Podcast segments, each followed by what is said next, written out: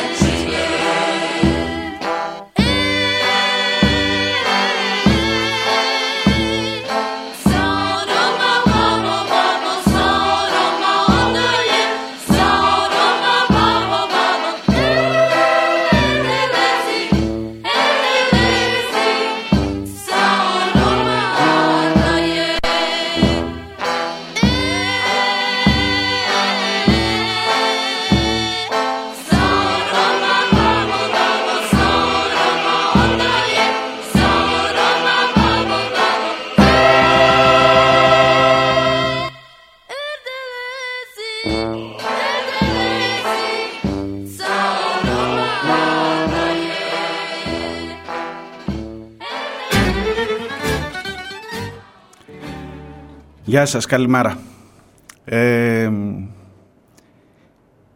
Παίρνω το πρώτο μήνυμα που λέει έπρεπε να βάλεις προειδοποίηση για το ηχητικό της φρίκης αυτής. Παίρνω το δεύτερο μήνυμα που λέει ήταν από Γάζα. Όχι, δεν ήταν από Γάζα. ήταν από Βοιωτία. Είναι η δολοφονία του παιδιού, του Χρήστου Μιχαλόπουλου.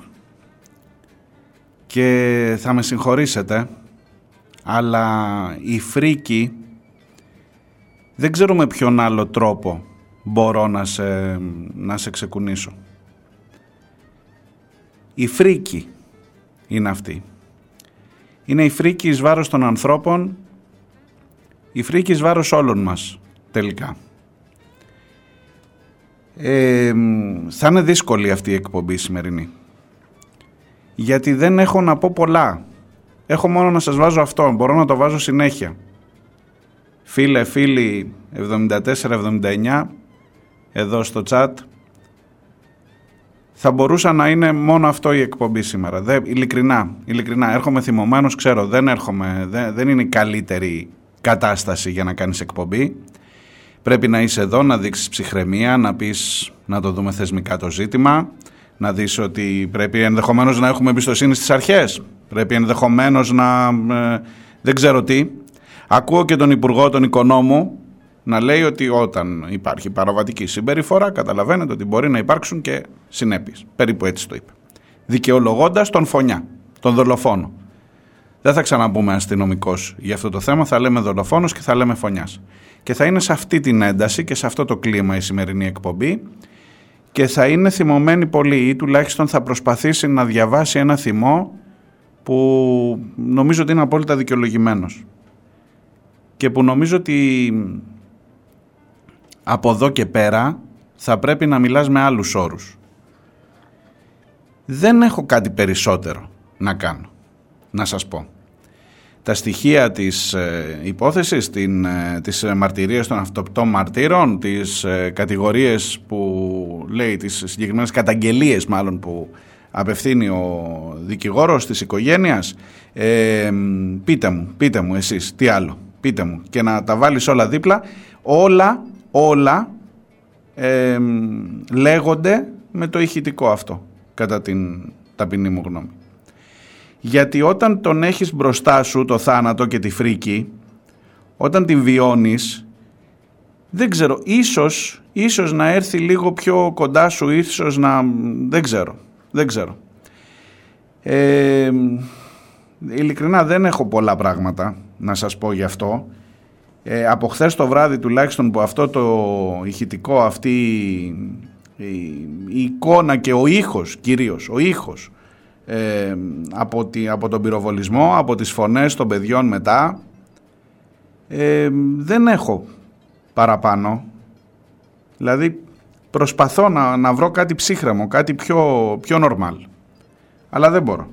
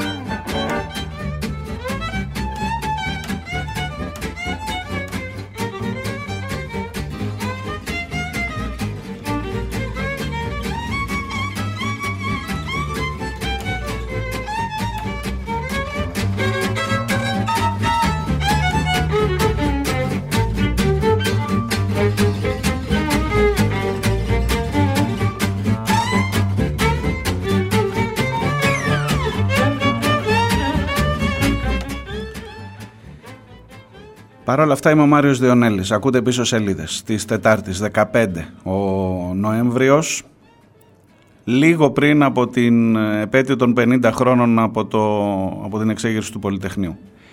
λίγο πριν θυμηθούμε, πάμε προς τα πίσω για να δούμε τι κερδίσαμε αυτά τα 50 χρόνια. Να τι κέρδισες αυτά τα 50 χρόνια. Δεν τα σβήνω, δεν τα μηδενίζω όλα, όχι. Αλλά εδώ που είσαι σήμερα δεν πρέπει να σε κάνει περήφανος, ειδικά αν τα έζησες εκείνα τότε. Δεν πρέπει να σε κάνει πολύ περήφανο για το τότε. Η διαδρομή που έφτασες μέχρι εδώ, για να σκοτώνονται έτσι άνθρωποι.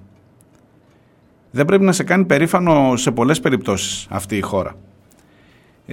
Κρατήστε εκείνη τη συνέντευξη του Προέδρου του ΣΦΕΑ που έλεγε ούτε το ψωμί, ούτε η παιδεία, ούτε η ελευθερία είναι δεδομένα. Δυστυχώς.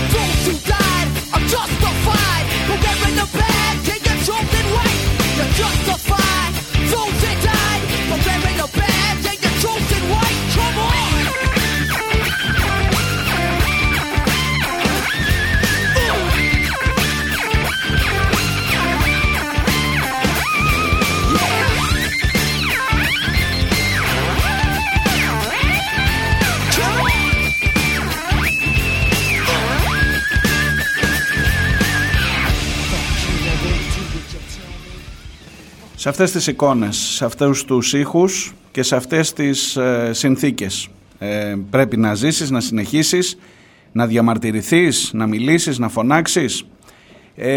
Θα το ξαναπώ και για μας, για τους από εδώ, για αυτούς που μου λες αγαπητέ φίλοι ή φίλοι ότι έχουμε επίγνωση της φρίκης και δεν χρειαζόμαστε περαιτέρω σοκ. Είμαστε έτοιμοι να βγούμε στο δρόμο για τον Χρήστο Μιχαλόπουλο. Είσαι έτοιμος να κάνεις κάτι τέτοιο? Είναι οι συνθήκες τέτοιες ή πρέπει να ήταν στα Εξάρχεια το παιδί. Η εν ψυχρό δολοφονία, η περιγραφή της ιατροδικαστικής έκθεσης για το ότι πυροβόλησε, για το ότι έβαλε τα χέρια του το παιδί στο κεφάλι και ότι η σφαίρα του τρύπησε πρώτα τα χέρια, μετά το κεφάλι και κατευθύνθηκε προς το σώμα, προς τα κάτω, ότι τον είχε από πάνω προς τα κάτω και τον εκτέλεσε εν ψυχρό στο κεφάλι. Είναι ικανή να σε βγάλει στο δρόμο? Είναι ικανή να σου φωνάξει κάτι? Τι χρειάζεται περισσότερο για να το κάνεις αυτό? Εάν δεν σε έχει σοκάρει η Γάζα, αν δεν σε έχει σοκάρει η είδηση ότι στο νοσοκομείο της Γάζας δεν μπορούν να βγουν έξω να θάψουν τα παιδιά που έχουν σκοτωθεί και τα θάβουν μέσα στις εγκαταστάσεις του νοσοκομείου σε ομαδικό τάφο, εάν δεν φτάνει τίποτα να σε σοκάρει, δεν έχω άλλο τρόπο. Ας σε σοκάρει τουλάχιστον το ηχητικό αυτό. Ή ας σε ταρακουνήσει έστω. Θα συνεχίσεις τη μέρα σου κανονικά. Θα συνεχίσουμε όλη τη μέρα μας κανονικά. Θα δούμε, θα πάμε να πάρουμε τα παιδιά μας από το σχολείο το μεσημέρι. Θα κάνουμε τις δουλειές μας. Θα λέμε άντε πότε θα τελειώσει το ωράριο να φύγω. Άντε να τη ξεμπερδεύω με τη δουλειά. Και θα το έχεις εκεί. Και θα είναι εκεί και θα σε περιμένει. Όπως σε περιμένει ο Σαμπάνης. Όπως σε περιμένει ο Φραγκούλης, όπως σε περιμένει ο Γρηγορόπουλος, όπως σε περιμένει ο Φίσας, όπως σε περιμένει ο Ζακ. Πόσους νεκρούς χρειάζεται να τους βάλεις στη σειρά για να διαμαρτυρηθείς, για να φωνάξεις, για να βγεις? Ειλικρινά απορώ. Περισσότερο τα έχω με εμάς από εδώ. Περισσότερο τα έχω με εμάς και να με συγχωρήσετε τώρα. Ναι, είναι εμείς και αυτοί. Ξεκάθαρα, ακούτε μια διχαστική εκπομπή, ακούτε έναν διχαστικό λόγο, ακούτε μια ρητορική μίσους. Θέλετε να σας το παραδεχτώ, ακούτε μια ρητορική μίσους αυτή τη στιγμή. Δεν μπορεί να αναπνέω τον ίδιο αέρα με αυτούς τους ανθρώπους, με αυτούς τους δολοφόνους. Δεν ανέχομαι σε αυτή τη χώρα να αναπνέω τον ίδιο αέρα με αυτούς τους δολοφόνους. Και με τους ηθικούς αυτουργούς των φωνιάδων που λένε ότι τι να κάνουμε άμα δεν σταματήσεις, άμα υπάρχει παραβατική συμπεριφορά, υπάρχουν και συνέπειες. Γιάννης Οικονόμου, Υπουργός Προστασίας του Πολίτη. Δεν ανέχομαι να αναπνέω τον ίδιο αέρα μαζί τους.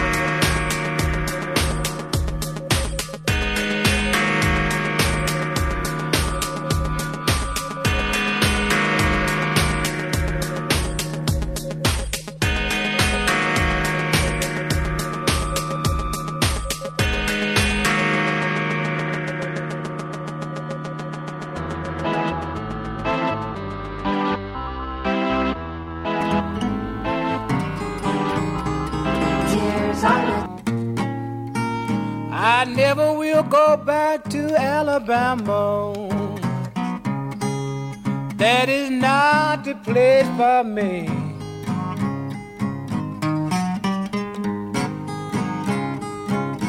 me. I never will go back to Alabama. That is not the place for me.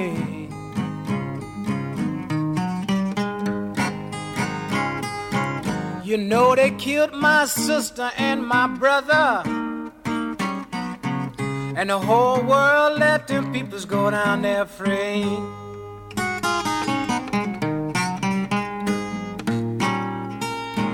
I never will love Alabama. Alabama seemed to never have love for me.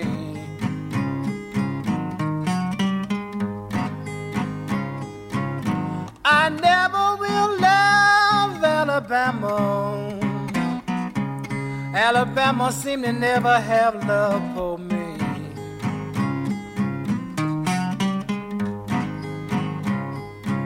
Oh God, I wish you would rise up one day, lead my peoples to the land of peace.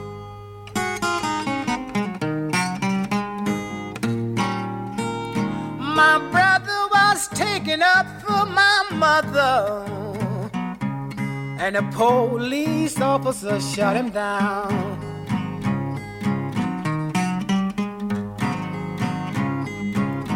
My brother was taken up for my mother, and the police officer shot him down.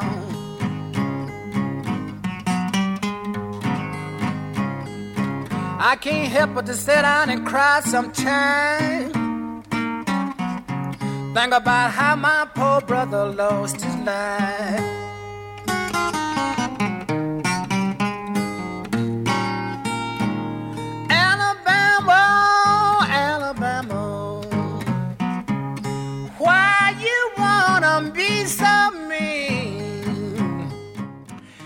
Αυτό εδώ λέει ότι ένας αστυνομικός πυροβόλησε τον αδερφό μου. Είναι το αντίστοιχο με το αδερφέ μου. Αδερφέ μου που φωνάζει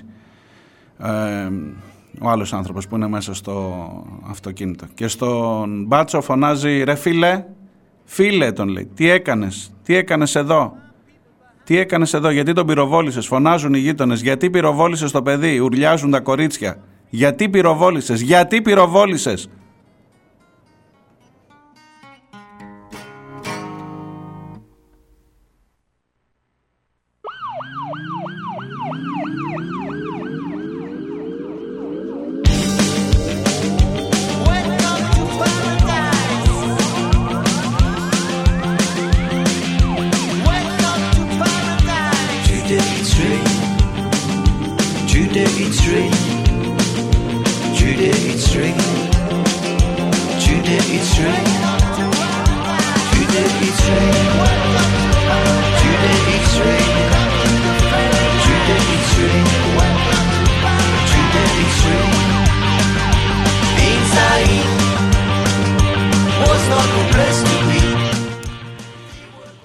Διάλειμμα.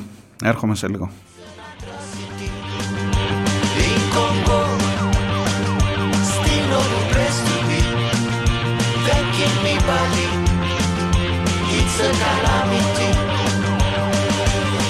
Comienza, comienza, dímelo.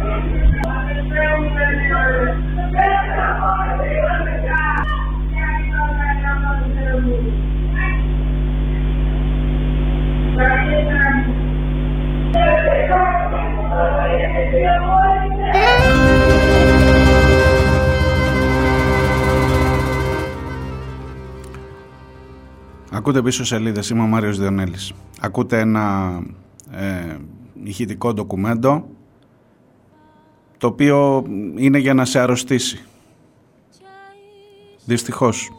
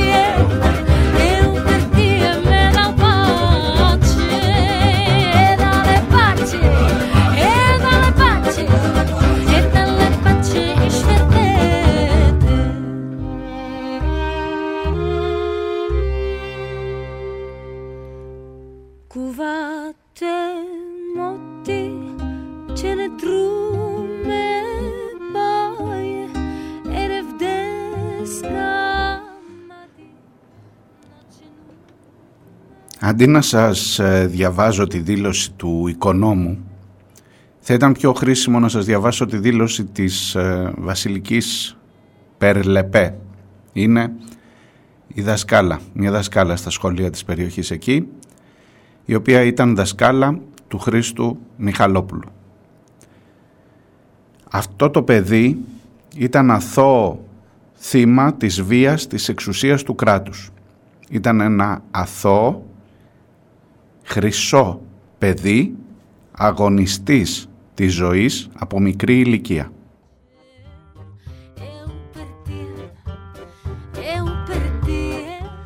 Τα ΜΜΕ ντροπή τους αποκάλεσαν στο ενημερωτικό δελτίο τους αυτό το αθώο παιδί Ρωμά. Ντροπή τους. Αυτό το παιδί έχει όνομα, όπως όλα τα παιδιά του κόσμου. Λέγεται Χρήστος Μιχαλόπουλος. Ήταν μαθητής μου, συμμαθητής του γιού μου.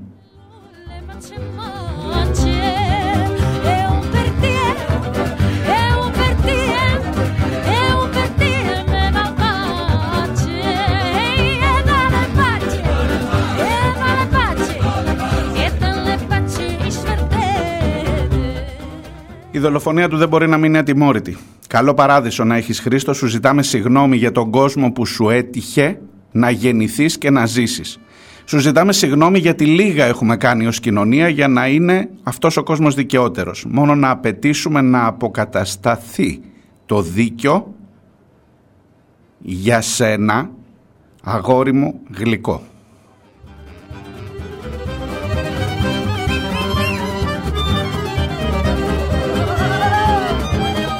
Για την οικογένειά σου δεν έχω λόγια παρηγοριάς, είναι πάνω από τη δύναμη της ψυχής μου. Περλεπέ Βασιλική, εκπαιδευτικός στο σχολείο που φοίτησες.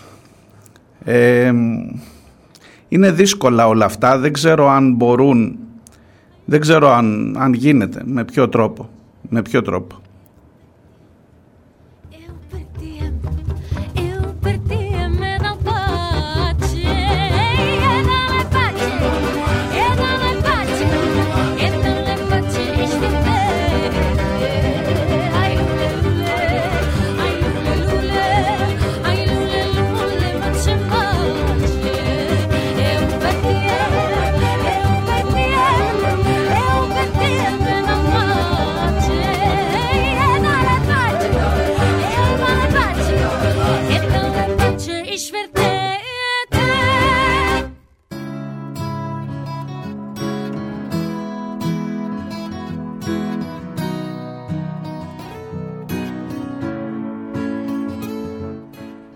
Αυτό εδώ το διαλέγει ο Μάξι, ένα τραγούδι για τα θύματα αστυνομικής κακοποίησης και φόρος τιμής για τον δολοφονημένο George Floyd. Is it easier if I lie and pretend everything's alright? Or should I shout what's on my mind? Another lynching in the streets, in broad daylight, no one could see. No rope needed, just a knee, and I can still hear it bleed. I can't breathe.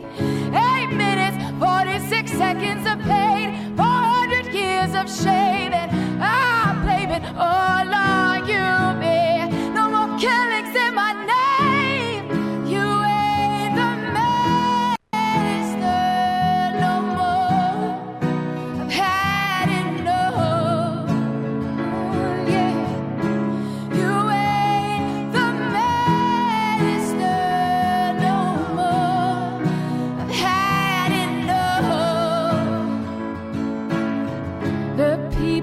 Chosen right, cause they know history's on our side. We'll keep on marching through the night. Nothing else will turn the tide. We're vengeful and all victims of this genocide. Cause we know you don't give a fuck about their lives. You ain't the master no more.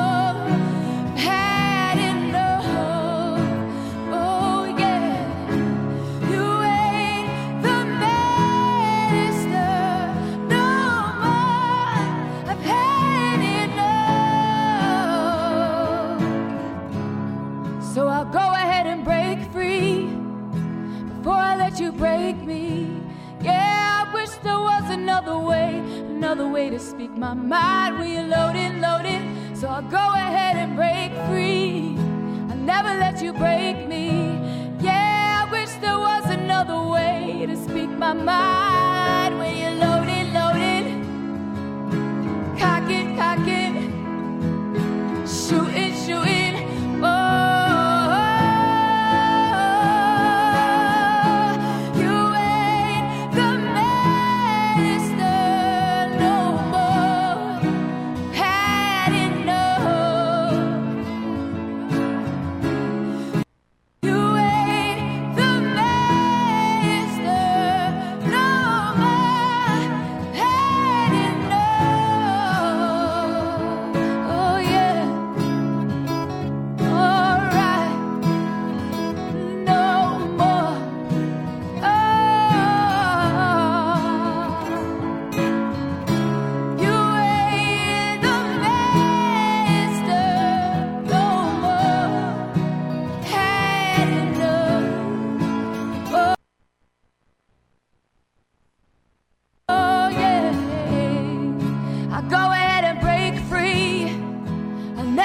You break me.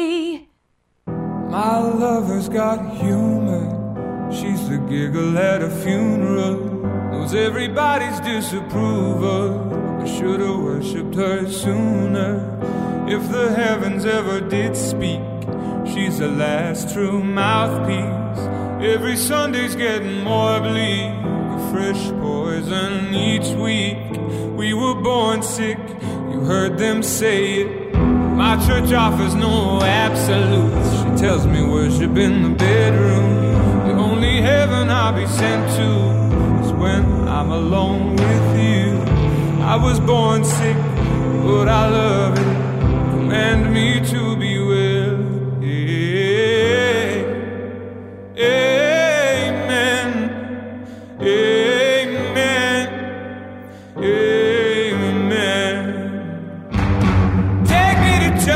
I worship like a dog at the shrine of your light. I'll tell you my sins and you can sharpen your knife. Offer me that deathless death, the good God. Let me give you my life. Take me to church, I worship.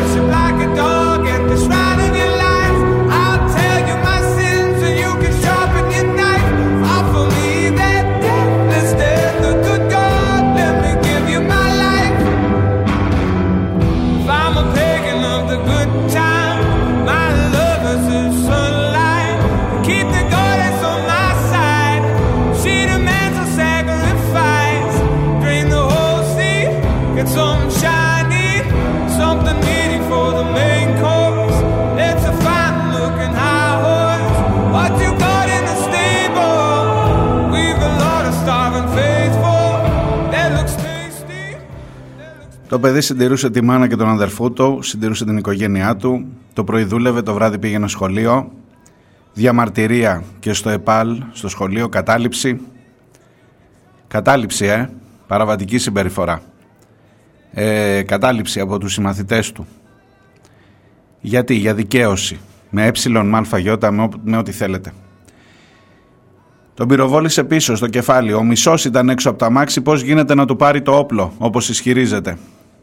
Ο δεύτερος αστυνομικός της ΣΟΠΚΕ που κρατούσε την πίσω πόρτα, όπου καθόταν ο αδερφός του 17χρονου, δεν είδε τίποτα. Πώς γίνεται αυτό, πώς γίνεται να μην είδε τίποτα ο άλλος, πώς γίνεται να πέσουν στα μαλακά, πώς γίνεται η ατιμωρησία αυτή να είναι εδώ συνεχώς παρούσα. Και ενδεχομένως ακόμα και αν συζητήσεις για την τιμωρία, ακόμα και αν υπάρξει κάποια παραδειγματική τιμωρία, και ο Κορκονέας τιμωρήθηκε. Δεν τιμωρήθηκε. Πάλι έξω είναι βέβαια, αλλά τιμωρήθηκε. Δεν είχε μία ποινή. Λοιπόν, γύρισε πίσω ο Γρηγορόπουλος. Θα γυρίσει ο Σαμπάνης, θα γυρίσει ο Μιχαλόπουλος, θα γυρίσει ο Φραγκούλης. Θα γυρίσει πίσω κανείς από αυτούς. Πώς είναι δυνατόν να ανέχεσαι κάτι τέτοιο? Δεν μπορώ να το χωνέψω. Πώς να σου το πω. Θέλεις να σου διαβάσω το πόρισμα της ιατροδικαστικής εξέτασης για το πώς περιγράφει, πώς γίνεται με ένα μπαμ, με αυτό το μπαμ που ακούς από το ηχητικό, να καταστρέψεις έναν άνθρωπο, να καταστρέψεις μια οικογένεια.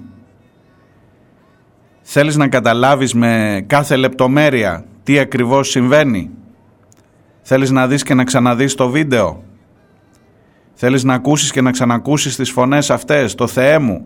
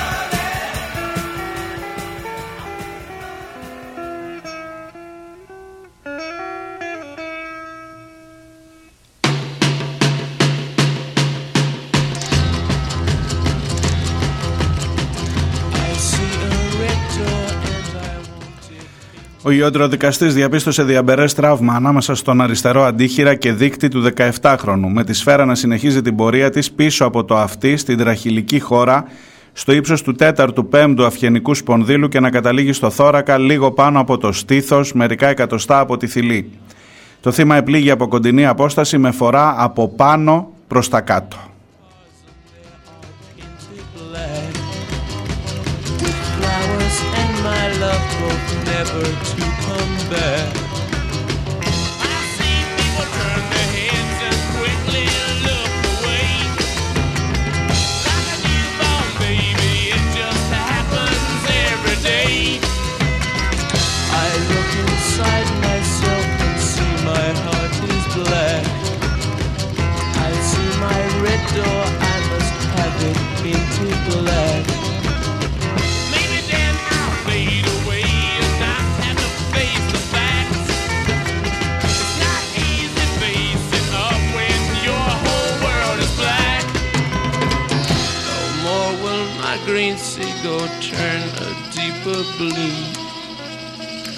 I could not foresee this thing happening to you.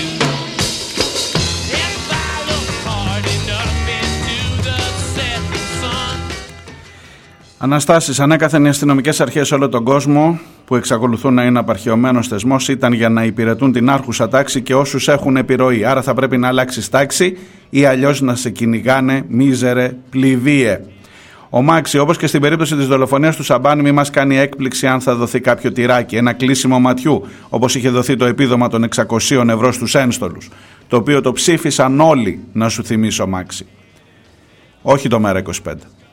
Δεν θέλω να κάνω πολιτική τώρα. Άφησα την και την πολιτική στην άκρη. Αλλά το ποιοι ψήφισαν, ακόμα και αν είπαν μετά ότι κάνανε λάθος, 600 ευρώ το ίδιο βράδυ που δολοφονήθηκε πάλι με σφαίρα στο κεφάλι ένας άνθρωπος, 600 ευρώ επίδομα. Γιατί έρχονταν εκλογές και το ψηφίσατε όλοι. Το ψηφίσατε όλοι, 600 ευρώ στους δολοφόνους. Σε αυτή τη χώρα ζεις. Καλημέρα, Άτζη. Ο Μάξι επίσης προς τον Αναστάση ότι, όπως είχε πει και ο Βορύδης, το δικαίωμα στην νόμιμη βία το έχει το κράτος, άρα εξορισμού είναι αθώοι οι μπάτσι. Παίξτο μου λες, ένας φίλος εδώ ή φίλοι. Παίξτο το ηχητικό. Για μένα δεν έχει κανένας μπάτσος τεκμήριο αθωότητας, αλλά το έμαθα από τη δολοφονία του Γρηγορόπουλου, γράφει ο Αναστάσης, και μου θυμίζει ότι κάπου εκεί είχαμε συναντηθεί σε μια εκδήλωση τότε το 2010. Και τι άλλαξε, Αναστάση? 13 χρόνια από το 10 έχουν περάσει. Τι άλλαξε, πού είσαι ακριβώς σήμερα?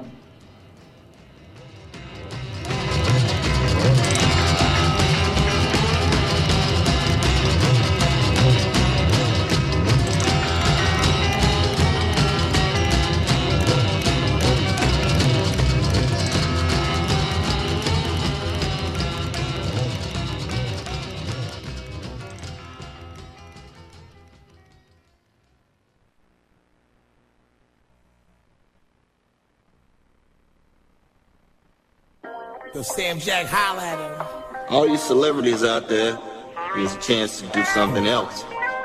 I challenge all of you to sing the We Ain't Gonna Stop Till People Are Free song.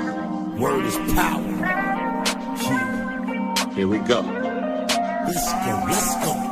I can hear my neighbor crying, I can't breathe. Now I'm in the struggle. And I can't leave, calling out the violence of the racist police. We ain't gonna stop till people are free. Fuck all this marching, my motherfucking feet hurt. We starving and we ain't trying to eat dirt. My grandmama said the last shall be first. Well, he started, he hit me. Ο Objecto λέει, συγγνώμη που θα είμαι κοινικός, το επόμενο θύμα θα είναι το παιδί σας, ο αδερφός σας, ο πατέρας σας, κάποιος δικός σας. Δεν έχει σημασία αν ήταν προκλητικός ή παράνομος, απλά θα είναι άτυχος, καθώς η ζωή μας πλέον δεν μετράει. Παραγωγικά χέρια υπάρχουν πολλά, περισσότερα από όσα χρειάζονται. Στη γωνία περιμένει και το Artificial Intelligence, έλα το πακ, σε λίγο κανείς δεν θα χρειάζεται παρά μόνο οι άριστοι. I still can't get them back. In 5 years I'm roaming death, I still can't get killing innocent. Cops ain't the answer, son. We better than that. Make us just as bad as them. They just making us strong. We fight side by side. Can't take it no longer. Revolution will be Wi-Fi. I can hear my neighbor crying. I can't breathe. Now I'm in the struggle and I can't leave. Calling out the violence of the racist police. People are free. Yeah. Half heart, half money. Bitchy slick set. Half smarts, half cunning. You're not talking organization building, I'm not coming. I'm not a politician, don't need an office and I'm not running. They got it rigged, they try to make your dreams impossible. From the schools to the court system to the jails to the hospitals. The domino effects on a peak that a long time ago. So native with the flow that they calling me Mike Geronimo. They like to argue with the facts and the data. All lives will never matter till black lives matter. The black united leaders live it directly on groovy sounds. The word is the flesh and nothing moving unless it's on the ground. American dream or American lie. You ever try to carve a piece of that American pie? Your chance of dying from an American cop 8 times more likely than a terrorist plot. I'm like, wow, who the terrorist now? No, it ain't hard to see. I just observe my surroundings. No, this ain't prophecy. It's just mental photography. This is my odyssey. An epic poem. I'm shouting from the tops of the mountains where there's a lot to see, but it's hard to breathe. I can hear my neighbor crying. Ο Αντώνης από την αρχαία Ολυμπία. Τελείως συμπτωματικά όσοι υποστηρίζουν τον οικογενειάρχη αστυνομικό δολοφόνο από σχόλια και τοποθετήσεις που παρακολουθώ στο διαδίκτυο ανήκουν στο 41%. Σίγουρα στο ίδιο ποσοστό θα ανήκουν και οι υποστηρικτές του Ισραήλ.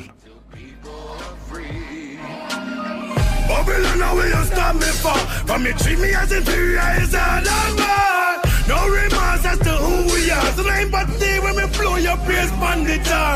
Look out and matches every rising in the city. And I want us to give them pity. You mad? But in the streets them are gone. We done with the hands up, our hands down.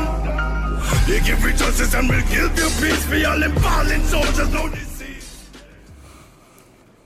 Η σημερινή εκπομπή είναι περίεργη, το ξέρω. Δεν είναι πολύ ραδιοφωνική ίσως, δεν ξέρω. Δυσκολεύομαι. Διάλειμμα. Η πρώτη ώρα πέρασε με αυτό το θέμα. Μπορείς τώρα να συνεχίσεις να πεις ωραία, πάμε παρακάτω. Έχω να σας πω άλλα 5 θέματα σήμερα. Μπορείς, είναι... Αυτό περιμένεις να κάνω? Δεν ξέρω ειλικρινά. Διάλειμμα προς το παρόν και έρχομαι σε λίγο. Extinction best. Population control is on the president's desk. I got a camera and a hammer, ballistic vest. World star homicide is like a new day fresh. From the corners of the shy, Ferguson to the levees. Neglect on my people is heavy. The death toll got me cocked and ready. Worldwide RBGs represent we studies. Mad bloody Sunday, Monday, every day is some new ish. Multicolored devils, pedophiles unconscious. Obnoxious climate, I can't breathe. The red on the flag is not the blood on the sleeve. Fight back. Calling out the violence of the racist police. We ain't gonna stop till people are free. Let's go.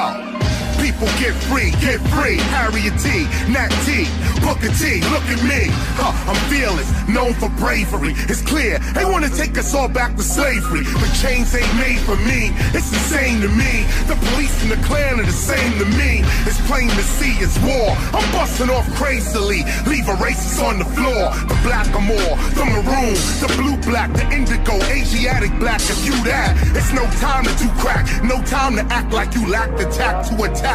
Fight back, it's time to react. Put an end to the insanity. Real black men, protect your real black family. Never lazy, God gave us the right to take the life for those trying to take away our babies. This is crazy frontin'. When the police are killing black kids and a black president ain't saying nothing. They hunting us down like wild game. So it's karma, I suggest we do the same. I can hear my neighbor crying, I can't breathe. Challenge sticky fingers, man, lying. Samuel Jackson, KRS-One, we coming through, yo! Of the racist police, we ain't gonna stop till people are free. Remember, revolution only works for those that participate. Don't stand on the sidelines. Pick up a bottle.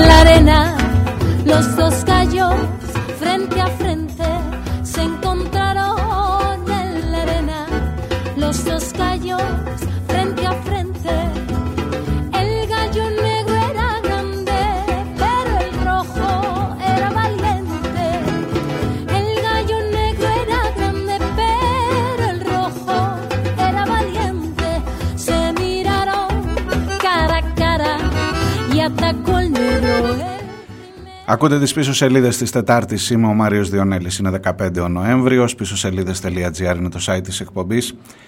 Η σημερινή εκπομπή είναι διαφορετική. Είναι αλλιώτικη. Δεν έχω να σας πω τίποτα άλλο. Ίσως τις εξελίξεις στη Γάζα, που και εκεί έχει χιλιάδες, το ένα πάνω στο άλλο.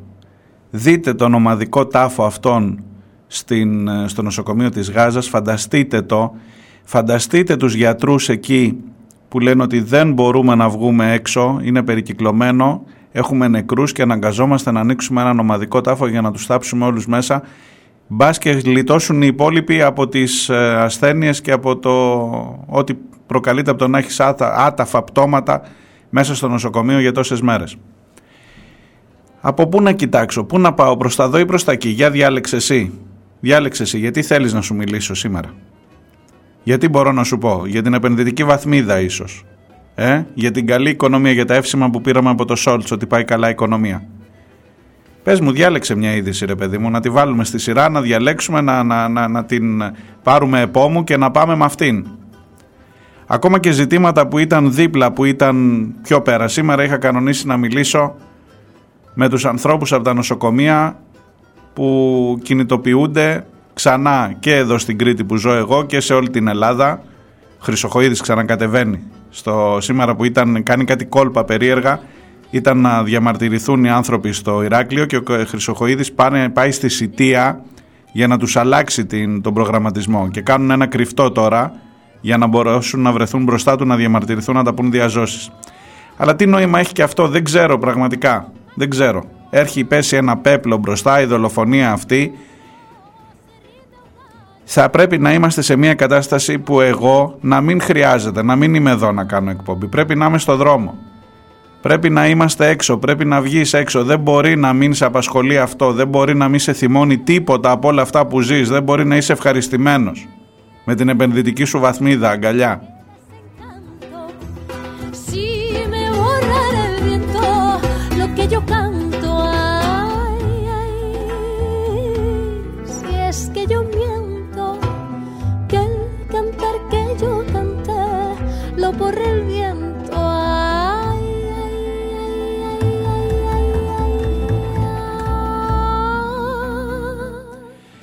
Δεν θα αφήσω όμως την είδηση ότι μία δασκάλα στην Κεσαριανή, μία διευθύντρια σχολείου, διάλεξε να ακυρώσει, τουλάχιστον μέχρι αυτή τη στιγμή που μιλάμε, τη γιορτή του Πολυτεχνείου, γιατί δεν της άρεσε τα τραγούδια που έβαλαν τα παιδιά στη γιορτή, επειδή έλεγαν για τη Γάζα.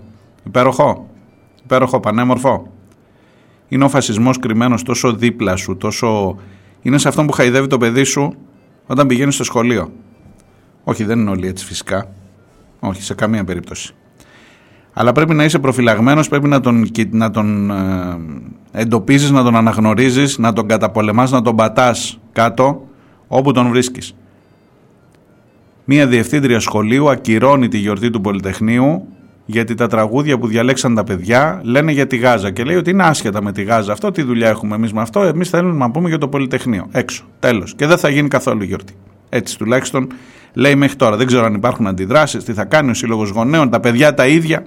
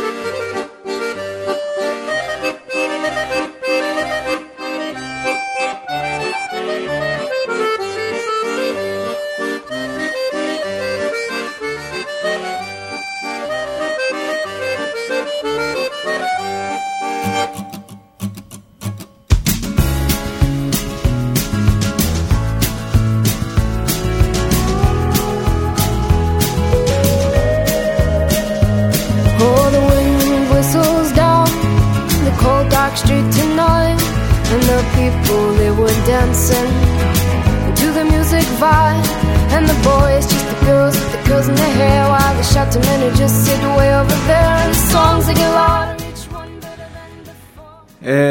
Ο Μάξι λέει, θυμάμαι ότι με έκπληξη το έκανε και το ΚΚΕ, ότι ψήφισε το επίδομα για τους αστυνομικούς, παρόλο που πολλοί υποστηρικτές του ήταν εναντίον αυτής της κίνησης. Αργότερα το κόμμα παραδέχτηκε ότι ήταν λάθος τους και δεν έπρεπε να συμφωνήσουν και κατάλαβαν ότι ήταν λάθος ο χρόνος. Ο Αναστάσης, καλημέρα επίσης ξανά εδώ και άλλοι στον Λευτέρη, στην Άντζη, έχω ξεχάσει να πω, σήμερα είναι δύσκολη μέρα, και τους άλλους που δεν έχετε βάλει όνομα.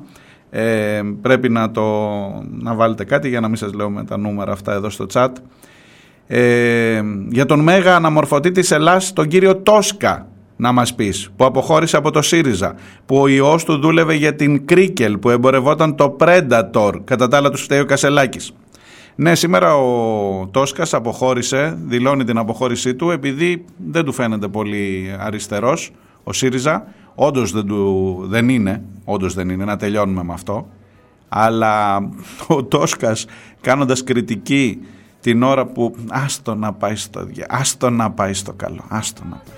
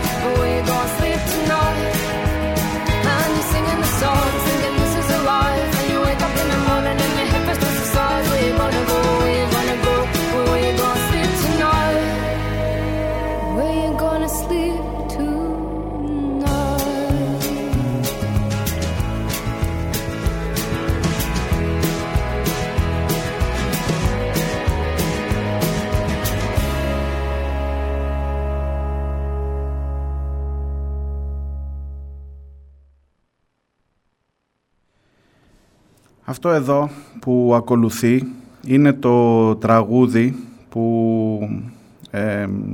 επέλεξε να λογοκρίνει, μάλλον που επέλεξαν τα παιδιά και που αποφάσισε να λογοκρίνει η διευθύντρια στο σχολείο. Μιλάμε για ένα λύκειο, για το πρώτο λύκειο της Κεσαριανής. Είναι το συγκρότημα Υπεραστική και το τραγούδι λέγεται Παλαιστινιακό.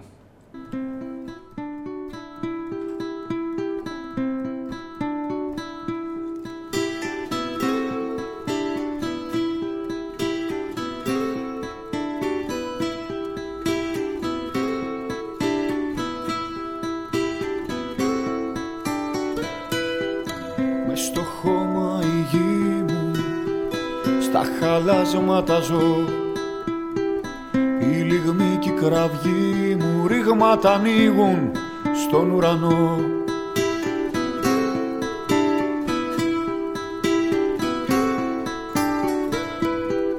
Μες στο χώμα η γη μου και τα αδέρφια μου εκεί, οι λιγμοί και οι κραυγοί μου ρήγματα ανοίγουν πάνω στη γη.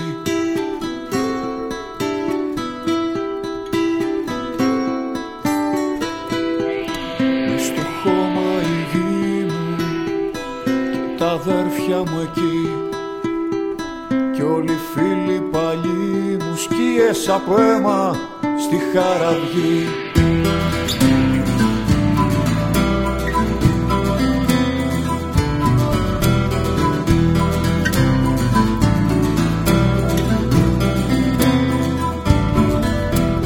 Πως με δυο χέρια να τους χτυπήσω, πως με ένα σώμα να αντισταθώ. Δεν έχω τίποτα να προχωρήσω, κατά από ερπίστριες ό,τι αγαπώ. πως με δυο χέρια να τους χτυπήσω, πως ένα σώμα να εκραγεί. Κάτω από ερπίστριες όλη η ζωή μου, η Παλαιστίνη αιμορραγεί.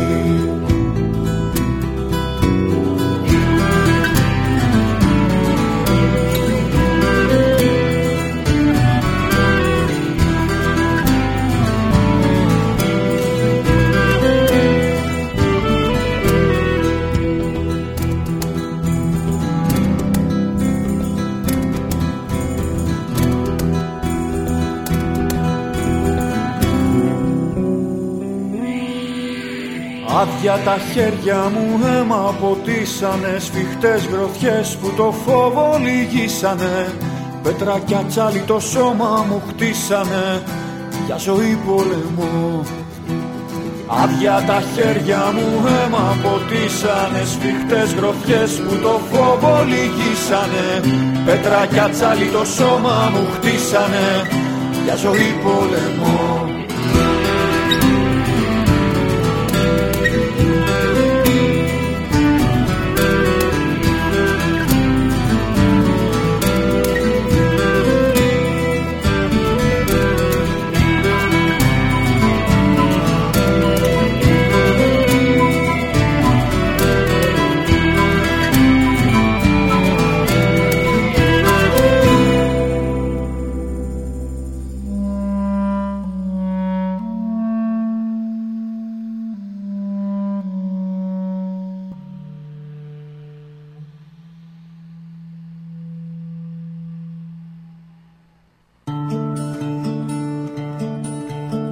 Άραγε να είμαι κάποιος άλλος που προσπαθεί να ονειρευτεί τα γυαλισμένα όνειρά μας στο δρόμο ανάποδη στροφή. Μες στο κενό και μες στη ζάλη έστησε ο πόνος μαγαζί, και ποιος μπορεί να ανασάνει όταν στο ψέμα του κρυφτεί. Rai la la la rai la la rai la la la rai la la rai la la la rai la la rai la la la la. Το συγκρότημα Υπεραστική έχει κάνει μια δήλωση σε σχέση με την διευθύντρια του πρώτου Γενικού Λυκείου Κεσαριανής, η οποία απέτησε να αφαιρεθεί το τραγούδι που μόλις ακούσατε, το προηγούμενο, από τη σχολική γιορτή. Και τότε οι καθηγητές, οι υπεύθυνοι καθηγητές για τη γιορτή μπήκαν μπροστά και απέτησαν να μπει το τραγούδι και δεν υπέκυψαν στη λογοκρισία. Και τότε η διευθύντρια έκοψε, ακύρωσε όλη τη γιορτή. Οι Υπεραστικοί λένε ότι το Παλαιστινιακό, που είναι δημοσιευμένο στην πλατφόρμα YouTube από το 2010 για την αποστολή «Ένα καράβι για τη Γάζα», δεν έρχεται αντιμέτωπο πρώτη φορά με τη λογοκρισία. Ήδη η ίδια η πλατφόρμα το θεωρεί ακατάλληλο για ανηλίκους και λέει μόνο για ηλικιακή συγκεκριμένη ηλικιακή κατηγορία για να ακουστεί. Αυτό που ακούσατε νωρίτερα ήταν ακατάλληλο για ανηλίκους. Κανονικά έπρεπε να σας πω να τραβήξετε τα παιδιά μακριά για να μην ακούνε τέτοια πράγματα. Ο φασισμός είναι εδώ, ο φασισμός είναι παντού, είναι δίπλα σου. Έρχεται, σε αγκαλιάζει χωρίς να το καταλάβεις.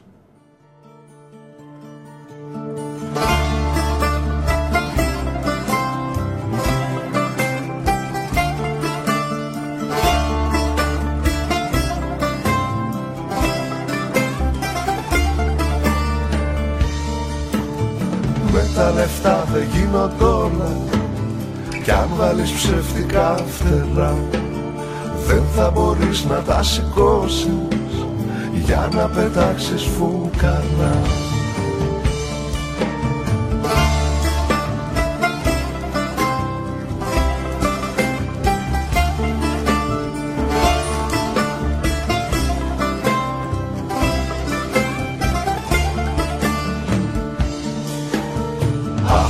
Πες μου την αλήθεια, το τι θα γίνω μη σκεφτείς.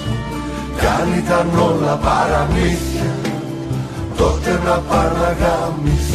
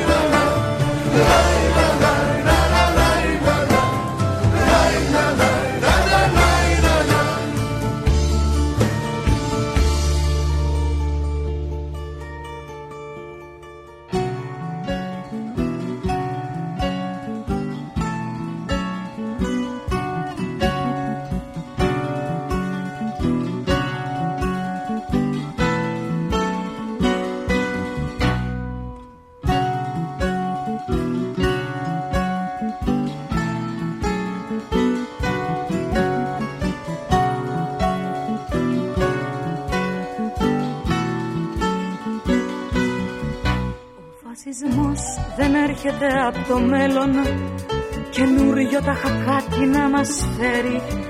Κρύβει μες στα δόντια του, το ξέρω, καθώς μου δίνει γελαστό στο χέρι. Οι ρίζες του το σύστημα αγκαλιάζουν και χάνονται βαθιά στα περασμένα. Οι μάσκες του με τον καιρό αλλάζουν, μα όχι και το μίσος του για μένα. Οι ρίζες του το σύστημα αγκαλιάζουν και χάνονται βαθιά στα περασμένα. Οι μάσκες του με τον καιρό αλλάζουν, μα όχι και το μίσος του για μένα. Το χασισμό βαθιά καταλαβαίνουν, δεν θα πεθάνει μόνος, τσάκισε τον.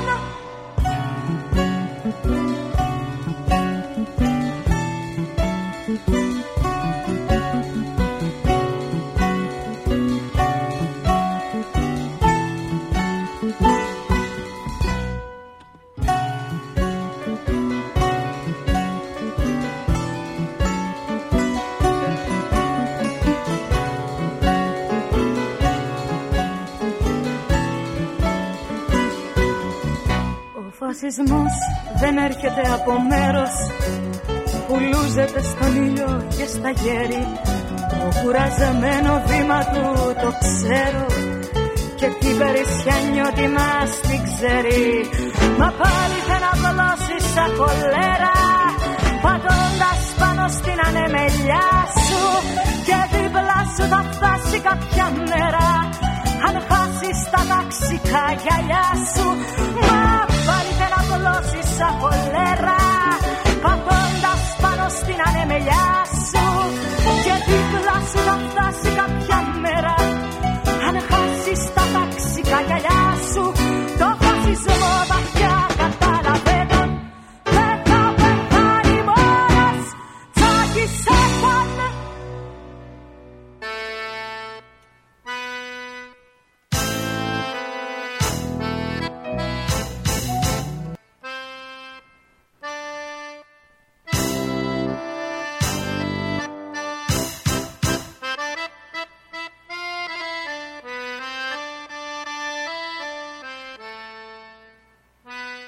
Ο Μάξι μου γράφει, αυτό με την καθηγήτρια θυμίζει μια αντίστοιχη περίπτωση με δασκάλα δημοτικού που την κατηγόρησαν για προπαγάνδα γιατί δίδασκε το τραγούδι «Κεμάλ» του Μάνου Χατζηδάκη. Σε αυτή τη χώρα γάμο το ζεις, σε αυτή τη χώρα. Και λέει «Objecto» μετά και λες να φύγεις, να πας σε άλλη χώρα, να βλέπεις τουλάχιστον, και βλέπεις τουλάχιστον στην Ευρώπη, ότι το τραγούδι είναι το ίδιο, απαξίωση και αυταρχισμός, ακριβώς. Δυστυχώς σε εποχές κρίσης επικρατούν τα κατώτερα ένστικτα, αυτά της επιβίωσης. Γι' αυτό τα τελευταία 10 χρόνια υπάρχει έξαρση του φασισμού παντού. Διαβάζω την μεταξύ σας συζήτηση. Προσπαθώ να βάλω την δική σας κουβέντα σε αυτό, σε αυτή την εκπομπή που είναι δύσκολη σήμερα. Θέλω στο τέλος, στο τελευταίο ημίωρο, θα προσπαθήσω να διαβάσω σχεδόν ένα ολόκληρο κείμενο, μεγάλο. Μου το έχει στείλει ο Χρήστος από τη Δράμα, είναι από την Παράλλαξη. Και μιλάει για τις ζωές των ανθρώπων, μιλάει για τους Ρωμά, για τους Τσιγκάνους, για τους γύφτους. Πώς ακριβώς τους αντιλαμβάνεστε? Πώς ακριβώς αντιλαμβάνεστε αυτή τη ζωή κάθε φορά που πέφτει μπροστά σας μία, ακόμα και εσείς που δεν, και εμείς που δεν έχεις καθημερινή επαφή, δεν είναι δίπλα σου, δεν είναι στη ζωή σου και μαθαίνεις, έρχονται μπροστά, έρχονται στην επικαιρότητα όταν δολοφονείται κάποιος από αυτούς και είναι ο τρίτος που δολοφονείται. Πώς τους αντιλαμβάνεσαι, τι αίσθηση έχεις? Ναι, έχουν παραβατικότητα, παραβατική συμπεριφορά. Γιατί έχουν παραβατική συμπεριφορά? Γιατί, πώς, ποιοι, με ποιες συνθήκες? Ξανά ανοίγουν όλα αυτά τα ζητήματα. Και ίσως είναι ένας δρόμος το να τα ανοίξεις για να μην εισχωρήσεις στην βία, για να μην δικαιολογήσεις ή για να μην, δεν χρειάζεται να πάρεις θέση. Ναι, αν αύριο το πρωί καεί όλοι, όπως και χθες το βράδυ, και χθες και στη Θεσσαλονίκη και στην Αθήνα και στον Ασπρόπυργο, ξανά φωτιές, κακό. Θα κατηγορήσεις κάποιον από αυτούς? Και αν γίνει τίποτα χειρότερο, και αν καμιά φορά έχουν και εκείνοι στα χέρια τους όπλα και ζητήσουν να πάρουν εκδίκηση, όπως ζητούν οι Παλαιστίνοι από τους Ισραηλινούς για τα 75 χρόνια κατοχής, λέω αν, ρε παιδί μου, θα το δικαιολογήσεις? Θα καταδικάσεις τη βία από όπου και αν προέρχεται.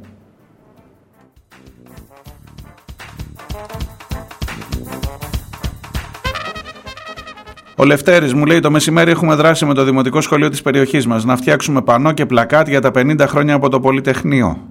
Γονείς και παιδιά. Πολύ χαίρομαι. Και εγώ χαίρομαι, Λευτέρη. Ακριβώς γι' αυτό. Ακριβώς γιατί υπάρχει και αυτή η εικόνα. Και μπορείς να τα βάζεις δίπλα-δίπλα, να διαλέξεις τι μπορεί να σε κρατήσει από μια κλωστούλα για να μην. Ίσως κακώς σε κρατάει από μια κλωστούλα για να μην. Ίσως κακώς και αυτές οι κλωστούλες καμιά φορά, ξέρεις, όταν τελειώνουν είναι η ώρα που έρχεται η έκρηξη, η ώρα που έρχεται κάτι που λες ως εδώ και μη παρέκει, που δεν πάει παραπέρα, που δεν αφήνεις να πάει παραπέρα. Διάλειμμα.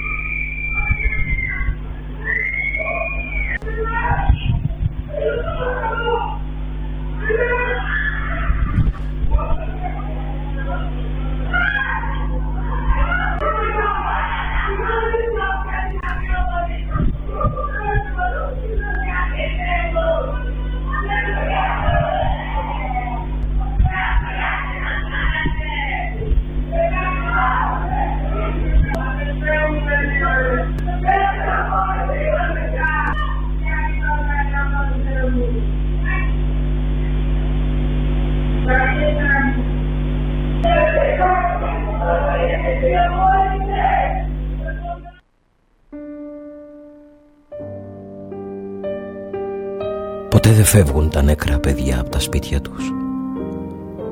Τριγυρίζουν εκεί. Μπλέκονται στα φουστάνια της μητέρας τους.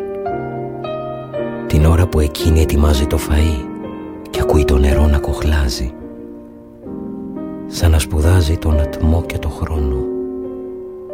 Πάντα εκεί.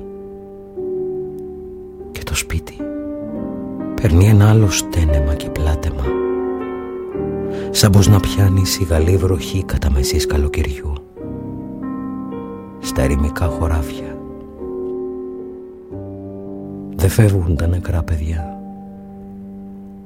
Μένουν στο σπίτι και έχουν μια ξέχωρη προτίμηση να παίζουν στον κλεισμένο διάδρομο, και κάθε μέρα μεγαλώνουν μέσα στην καρδιά μας τόσο που ο πόνος κάτω από τα πλευρά μας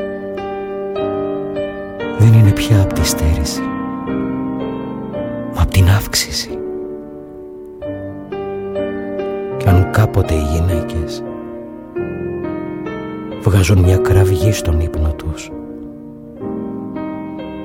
Είναι που τα κυλοπονάνε πάλι.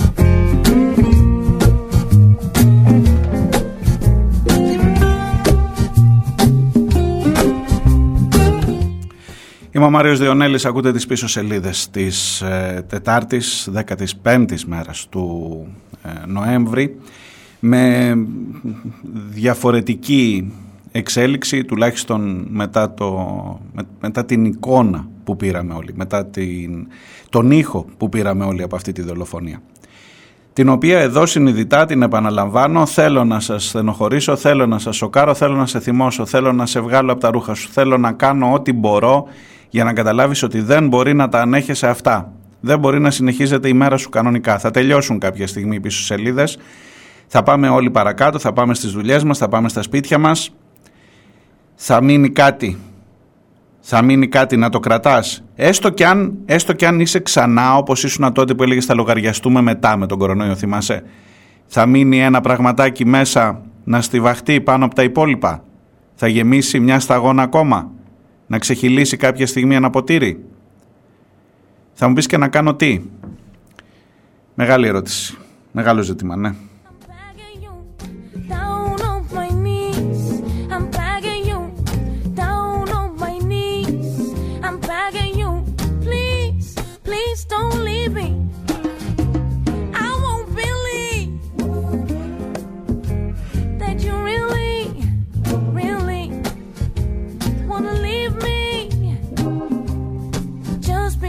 Of her, have you forgotten?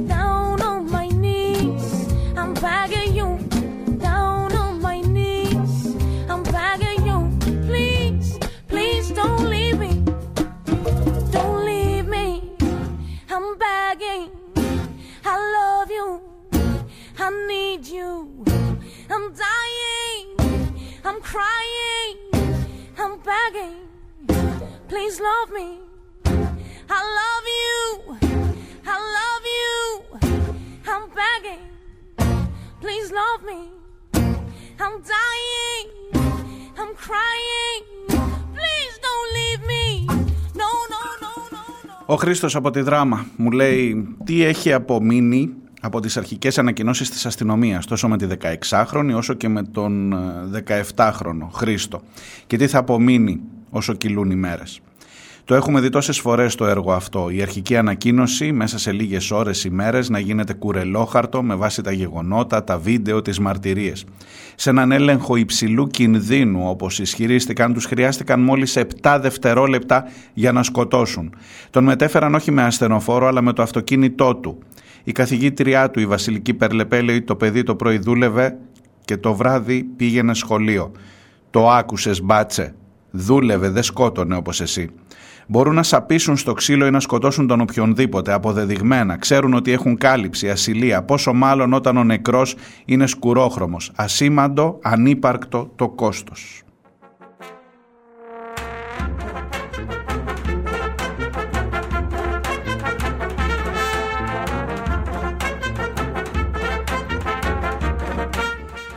Να δείτε στο TVXS το βίντεο από την άλλη υπόθεση, την υπόθεση της 16χρονης κοπέλας στο Νέο Ηράκλειο. Πόσα χρειάζεται για να θυμώσεις, πόσα χρειάζεται για να θυμώσεις. Εκείνη την κοπέλα που την βρήκαν, η αρχική ανακοίνωση, Χρήστο, έλεγε ότι την βρήκαν πεσμένη στο έδαφος και την μετέφεραν στο νοσοκομείο και μετά τη συνέλαβαν. Ναι, έτσι, επειδή δεν χρειάζεται να στο εξηγήσει κανείς ότι αυτό είναι παράλογο. Γιατί βρήκα μια πεσμένη γυναίκα κάτω, τη μετέφερα στο νοσοκομείο και τη συνέλαβα. Το πώς έπεσε φαίνεται τώρα στο βίντεο αυτό, όπου ο τύπος που της ρίχνει την πρώτη κλωτσιά και από εκεί και μετά ξεκινάει ο ξυλοδαρμός είναι ένας τύπος με full face, είναι ένας τύπος που έχει την εξάρτηση όλη της ΣΟΠΚΕ, δεν φοράει διακριτικά, είναι ένας τύπος της ΕΚΑΜ, των ΕΚΑΜ μάλλον, που δεν φοράει διακριτικά, είναι ένας τύπος που γύρω του τρέχουνε μπάτσι και κυνηγάνε παιδιά, τον δείχνει να χτυπάει την κοπέλα, αλλά την βρήκαμε αιμόφυρτη κάτω και τη μεταφέραμε στο νοσοκομείο. Και μετά τη συλλάβαμε. Αυτό έλεγε η αρχική ανακοίνωση, Χρήστο. Μπες να το δεις στο TVXS. Μπες να δεις όπου μπορείς να θυμώσεις. Μπες να δεις το βίντεο. Μπες να δεις τα πάντα. Δες γαμώτο.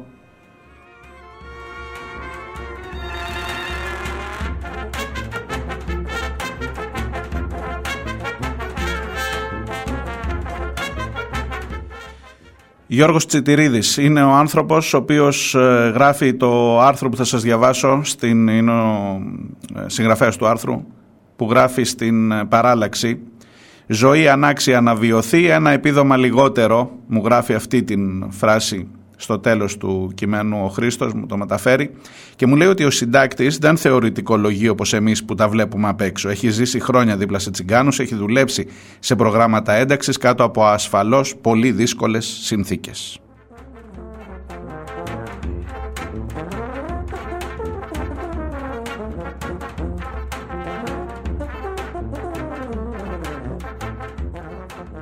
«Οι τσιγκάνοι ως μια θλιβερή στατιστική», λέει ο Γιώργος Τσιτηρίδης, αυτό είναι ο τίτλος του κειμένου του. «Για όσους αγαπούν τις στατιστικές φαίνεται πως μόλις προσθέθηκε μία ακόμα δίπλα σε αυτές που η Ελλάδα φιγουράρει στην κορυφή για τους λάθος λόγους».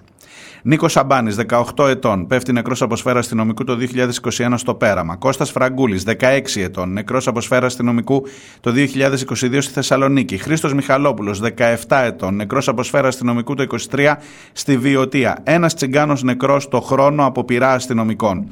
Και ενώ ένας μόνο 15χρονος ήταν αρκετός για να πάρει φωτιά όλη η Ελλάδα το 2008, εν έτη 2023 κανείς δεν ενδιαφέρεται αν με τον ίδιο τρόπο ακριβώς, συστηματικά και χωρίς καμία τιμωρία ή κάποιο προληπτικό μέτρο από την πολιτεία, αστυνομικοί σκοτώνουν Ρωμά. Κάτω από τις ίδιες ακριβώς συνθήκες, με τον ίδιο ακριβώς τρόπο, με το συμπέρασμα να είναι πως σε κάθε μία καταδίωξη οι πυροβολισμοί ήταν αχρίαστοι, αλλά ο θάνατος βαφτίζεται ατύχημα και κατά λάθος εκπυρσοκρότηση. Το πιο ανησυχητικό είναι πως η αδιαφορία των πολιτών, η χλιαρή αντιμετώπιση του γεγονότος από την κοινή γνώμη και τα μέσα ενημέρωσης, τα σχόλια συμπαράστασης στους αστυνομικούς κάτω από κάθε δημοσίευμα και οι ορδές αντιτσιγκανισμού που δεν σέβονται ούτε καν την ανθρώπινη ζωή, δίνουν άτυπα το δικαίωμα στον καθένα να σκοτώνει ανενόχλητος αυτόν που δεν είναι όμοιος του, που τον έχει στιγματίσει με στερεότυπα και προκαταλήψεις, που τον εξυπηρετεί διότι κατέχει το ρόλο του διαφορετικού, του άλλου, του εχθρού,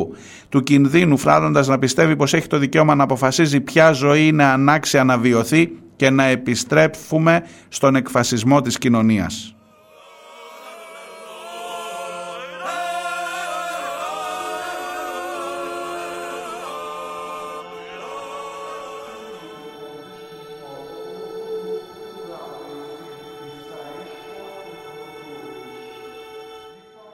Η φράση «ζωή ανάξια να βιωθεί» προέρχεται από τον τίτλο βιβλίου του 1920 και χρησιμοποιούνταν από τους Ναζί για να χαρακτηρίσει άτομα που θεωρούνταν ότι δεν είχαν το δικαίωμα στη ζωή. Αμαία, ομοφιλόφιλοι, κομμουνιστές, Εβραίοι, Τσιγκάνοι και άλλοι. Επίσης, ο όρος χρησιμοποιείται για να περιγράψει σε φιλοσοφικό επίπεδο τη θέση ότι υπάρχουν ζωές που είναι ανάξιες να βιώνονται.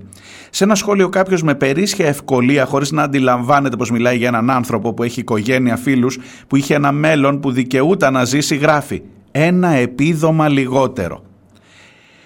Το μένος κατά των τσιγκάνων και οι βίαιες επιθέσεις δεν είναι κάτι άγνωστο. Το συναντάμε στην πρώτη τους εμφάνιση, τα συναντάμε επί ευρωπαϊκού εδάφους όταν κυνηγήθηκαν από όλες τις αυτοκρατορίες και αποτέλεσαν τους μαύρους των Βαλκανίων. Δική μου παρένθεση. Σκουρόχρωμη, κυρία Διαμαντοπούλου. Μαύρος, μωρέ, νόμιζα ότι ήταν ένας μαύρος στον καταπέλτη, ο Πακιστανός, ο Αντώνης. Κλείνω την παρένθεση. Σκλάβοι στα μοναστήρια, στα σπίτια ηγεμόνων, δεν είχαν κανένα δικαίωμα και αναγκάζονταν να μετακινούνται από τόπο σε τόπο, διωγμένοι από παντού, για να στιγματιστούν στη συνέχεια και με το χαρακτηριστικό μετακινούμενος πληθυσμός, χωρίς πατρίδα, σπίτι και εργασία, ανένταχτοι από επιλογή. Δεν ήταν από επιλογή, ήταν για λόγους επιβίωσης. Στη συνέχεια οι Τσιγκάνοι πλήρωσαν βαρύ τίμημα στον Δεύτερο Παγκόσμιο Πόλεμο, με τις επίσημες καταγραφές να κάνουν λόγο για 500.000 νεκρούς στα στρατόπεδα συγκέντρωσης, ενώ οι ανεπίσημες να φτάνουν το 1 εκατομμύριο. Δεν τους αναγνωρίστηκε το ολοκαύτωμα παρά μόνο μετά το 1980. Η ιστορία δεν τους δικαίωσε. Κανείς βασανιστής των Ρωμά δεν τιμωρήθηκε ποτέ και οι ίδιοι δεν είχαν την εξουσία να επιβάλλουν την ηθική τους αποκατάσταση. Αργότερα βρέθηκαν στο στόχαστρο κάθε ευρωπαϊκού λαού και με την διάσπαση των κρατών στα Βαλκάνια και τη Ρωσία έπεσαν θύματα των εθνοκαθάρσεων με τρομερά πογκρόμ και μαζικές δολοφονίες που δεν απασχόλησαν για ακόμα μία φορά κανέναν.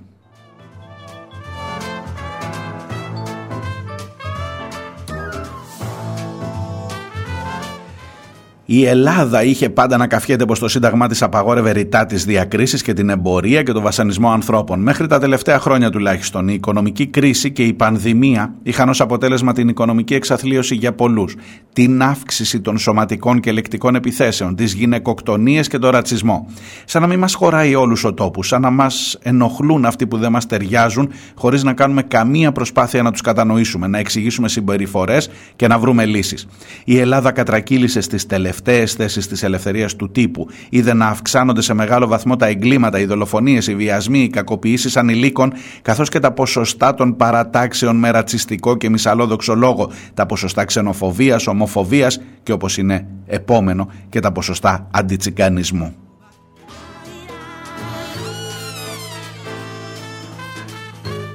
Τα στατιστικά στοιχεία για τα εγκλήματα μίσους που δημοσιεύει κάθε χρόνο το μη κυβερνητικό δίκτυο καταγραφής περιστατικών ρατσιστικής βίας δείχνουν πως στην πλειονότητα των περιστατικών βίας και ρατσισμού κατά προσφύγων, μεταναστών και Ρωμά, τα θύματα αναφέρουν ως δράστες ένστολους.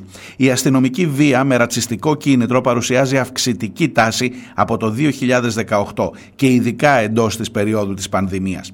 Κατά την περίοδο Ιανουαρίου-Δεκεμβρίου του 2022, το δίκτυο κατέγραψε μέσω συνεντεύξεων 70 4 περιστατικά ρατσιστικής βίας. Στα 15 περιστατικά οι θύτες ήταν ένστολοι. Εν έτη 2023, αν κάποιος ανατρέξει σε δημοσιεύματα ακόμα και από αναγνωρισμένους δημοσιογράφους και λόγιους, θα ανακαλύψει πως παρόλο που οι Τσιγκάνοι ζουν στα εδάφη του ελληνικού κράτους από τον 14ο αιώνα, είναι Έλληνες πολίτες με μητρική γλώσσα την ελληνική, με καταγωγή από περιοχές σε όλη την Ελλάδα, τη Μικρά Ασία και τα Βαλκάνια, με ήθη και έθιμα που επηρέασαν και επηρεάστηκαν από όσα συνάντησαν από τόπο σε τόπο, υπήρξαν αυτοί που διέσωσαν το ελληνικό δημοτικό τραγούδι, ανέπτυξαν τα μουσικά σύνολα, διότι οι ντόπιοι δεν καταδέχονταν το επάγγελμα του μουσικού. Στο παίξιμο των Τσιγκάνων οφείλεται η μετατροπή του διατονικού ύφους μιας μελωδίας σε χρωματικό με βάση το διάστημα του τριημιτονίου, παρένθεση. Εξυπηρέτησαν την τοπική οικονομία σε δύσκολες εποχές, σε περιοχές χωρίς οδικό δίκτυο, αυτοκίνητα και μέσα μεταφοράς εξασκώντας το επάγγελμα του γυρολόγου, καλαθά, έμπορου. Είναι κοντά μας, δίπλα μας εκατοντάδες χρόνια και όμως φτάσαμε να τους θεωρούμε ξένους.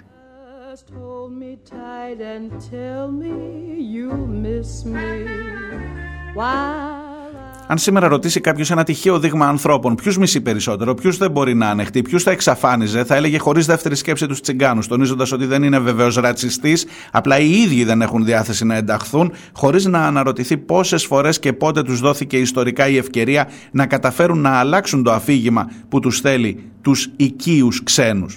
Κάτι πήγε πολύ λάθος τα τελευταία χρόνια και η περιβόητη ένταξη που υποσχέθηκαν το κράτος και η Ευρώπη όχι απλά δεν επιτεύχθηκε, αλλά αντιθέτως η μη ανανέωση αδειών, η απαγόρευση του πλανόδιου εμπορίου, η συρρίκνωση της λαϊκής αγοράς, η οικονομική κρίση που έφερε νέα επαγγέλματα και έθεσε άλλα σε αχρηστία, η μετακίνηση όλης της παραβατικότητας σε περιοχές που ζουν Τσιγκάνοι, η συστηματική μετατροπή τους σε εγκληματικές εστίες με την ανοχή του συστήματος που το εξυπηρετεί να καλύπτει το κακό πρόσωπό τους στην άκρη της πόλης, στο περιθώριο, αλλά να το αφήνει να υπάρχει, είχε ως αποτέλεσμα περισσότερη εσωστρέφεια, περισσότερο φόβο, προκαταλήψεις, στερεότυπα, αποξένωση και ρατσισμό. Θα χρειαστεί άμεσα να ληφθούν μέτρα από το κράτος και τους Ρωμά, με τους Ρωμά, για τους Ρωμά.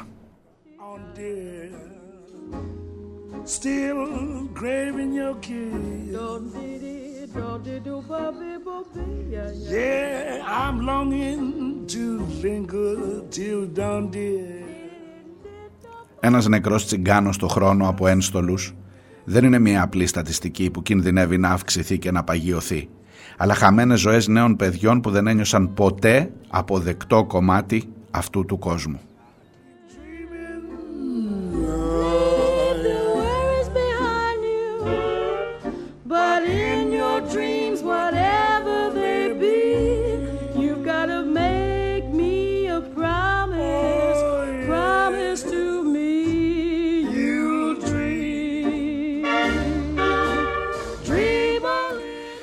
Ο Γιώργος Τσιτηρίδης στην Παράλλαξη. Σε ευχαριστώ, Χρήστο, για το κείμενο. Μπορεί να είναι Τσιγκάνος, μπορεί να είναι ο Μαύρος, μπορεί να είναι ο Διαφορετικός, μπορεί να είναι ο Αντώνης που τον περάσαμε για Μαύρο, αλλά δεν ήταν. Μπορεί να είναι ο Ζακ που ήταν ομοφυλόφιλος, μπορεί να είναι αυτός που δεν μου αρέσει την επόμενη μέρα. Μπορεί να είναι ο Σκουρόχρωμος, κυρία Διαμαντοπούλου, μπορεί να είναι οτιδήποτε. Εσύ, άσε τη Διαμαντοπούλου, χαμένη από χέρι, χαμένη υπόθεση. Άσε τον ύπαρχο, αν και ζεις ανάμεσά του. Αυτός ο ύπαρχος ήταν που σου έκοψε το ειστήριο όταν μπήκες στο Blue Horizon την προηγούμενη φορά που ταξίδεψες, μπορεί να ήταν και την ίδια μέρα. Μια χαρά. Γεια σας, καλημέρα σας, περάστε, ευχαριστούμε, καλώς ήρθατε, καλό ταξίδι. Καλό ταξίδι. Γιατί είσαι κανονικός, είσαι λευκός, είσαι αρτιμελής.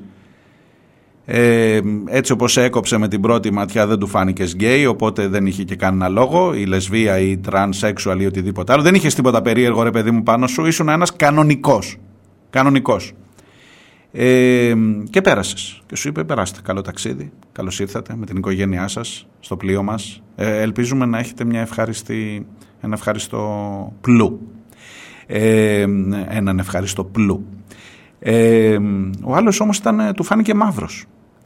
Κατάλαβες που είναι ο φασισμός κρυμμένος. Το σκέφτεσαι καθόλου όλο αυτό? Σε βάζει παρακάτω να πάρεις κάτι μαζί σου από όλο αυτό, να γυρίσεις και να πεις ότι μπορεί και να έγινα, έστω με τη δολοφονία αυτή, λίγο να γίνομαι λίγο καλύτερος άνθρωπος.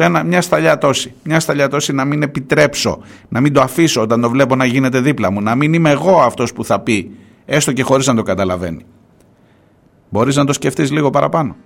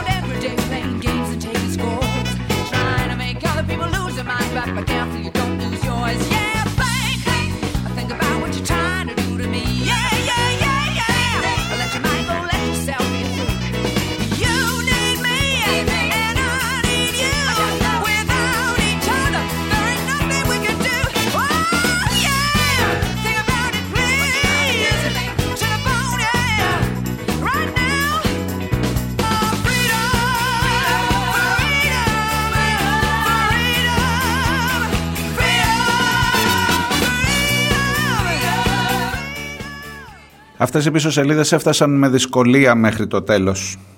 Συγγνώμη αν σας αναστάτωσα, αν σας... Ναι, ήταν, σε έναν βαθμό ήταν ο στόχος μου, το ξέρω. Και ξέρω ότι μπορεί να μην είναι και πολύ καλό ραδιόφωνο αυτό, μπορεί να μην είναι πολύ καλή... τέλος πάντων, αυτό ήταν οι σημερινές πίσω σελίδες. Αυτό βγήκε, αυτό μπορούσα. Τόσος ήταν που λέει και ο ποιητής. Μέχρι εκεί. Δεν ξέρω, θα τον πνίξεις τον θυμό και θα έρθεις αύριο να λες για τις υπόλοιπες, για την υπόλοιπη επικαιρότητα.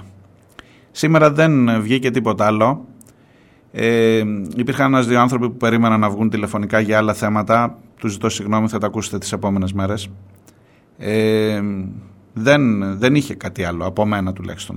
Δεν πήγαινε κάπου αλλού. Η συζήτηση, η παρέα μας εδώ και η... Τι να πω...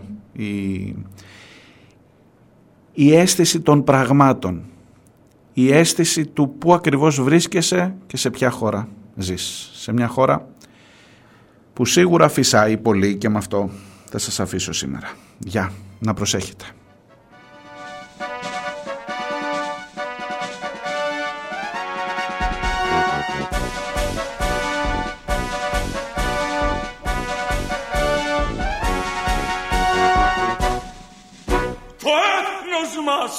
Απειλείται υπέρ βωμών και στιών.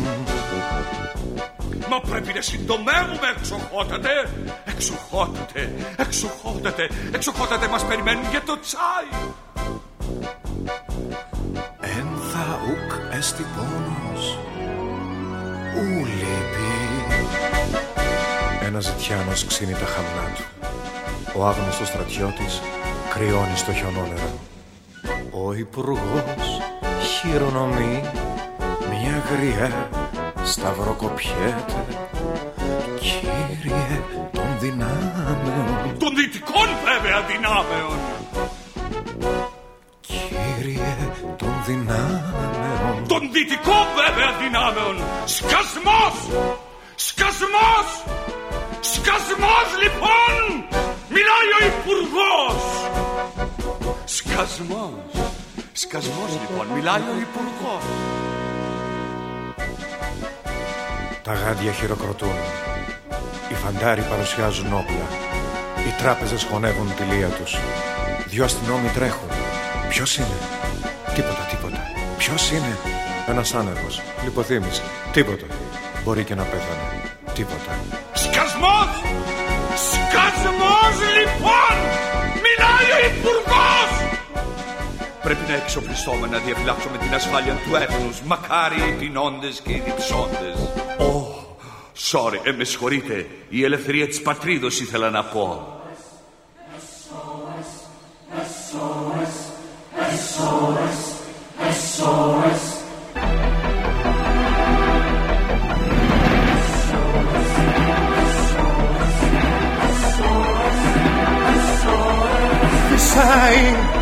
Φυσάει, απόψε φυσάει.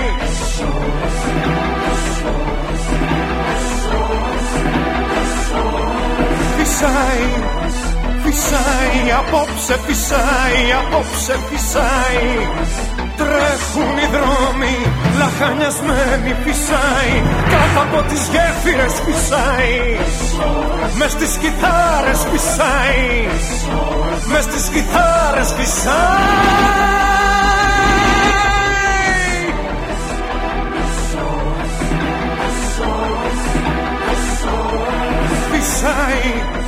Φυσάει, απόψε φυσάει. Μες στις κιθάρες φυσάει.